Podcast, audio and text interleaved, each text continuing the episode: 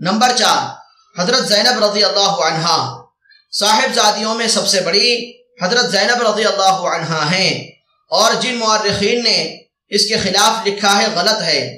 حضور اقدس صلی اللہ علیہ وسلم کے نکاح سے پانچ برس بعد، جبکہ آپ صلی اللہ علیہ وسلم کی عمر شریف تیس برس کی تھی، پیدا ہوئی اور اپنے والدین کے آغوش میں جوان ہوئے مسلمان ہوئے اور اپنے خالہ زاد بھائی ابو العاص بن ربیع سے نکاح ہوا، غزوہ بدر کے بعد ہجرت کی، جس میں مشرقین کی ناپاک حرکتوں سے زخمی ہوئے جس کا قصہ اسی باب کے نمبر بیس پر گزر چکا ہے اور اسی بیماری کا سلسلہ آخر تک چلتا رہا، یہاں تک کہ سن آٹھ ہجری کے شروع میں انتقال فرمایا۔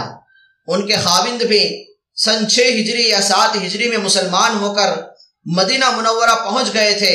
اور انہی کے نکاح میں رہیں۔ ان سے دو بچے ہوئے، ایک لڑکا، ایک لڑکی۔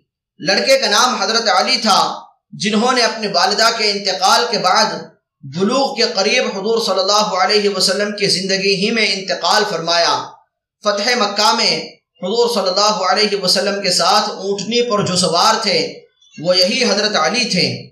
لڑکی کا نام حضرت امامہ تھا، جن کے متعلق حدیث کی کتابوں میں کثرت سے قصہ آتا ہے کہ جب حضور صلی اللہ علیہ وسلم نماز میں سجدہ کرتے تو یہ کمر پر سوار ہو جاتی۔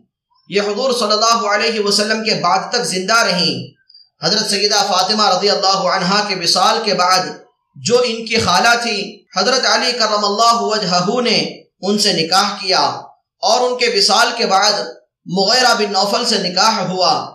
حضرت علی کے کوئی اولاد ان سے نہیں ہوئی۔ البتہ مغیرہ سے بعدوں نے ایک لڑکا یحییٰ لکھا ہے اور بعدوں نے انکار کیا ہے۔ کہتے ہیں کہ حضرت فاطمہ رضی اللہ عنہ نے خود وصیت فرمائی تھی کہ میرے بعد حضرت علی کا نکاح بھانجی سے کر دیا جائے۔ ان کا انتقال سن پچاس ہجری میں ہوا۔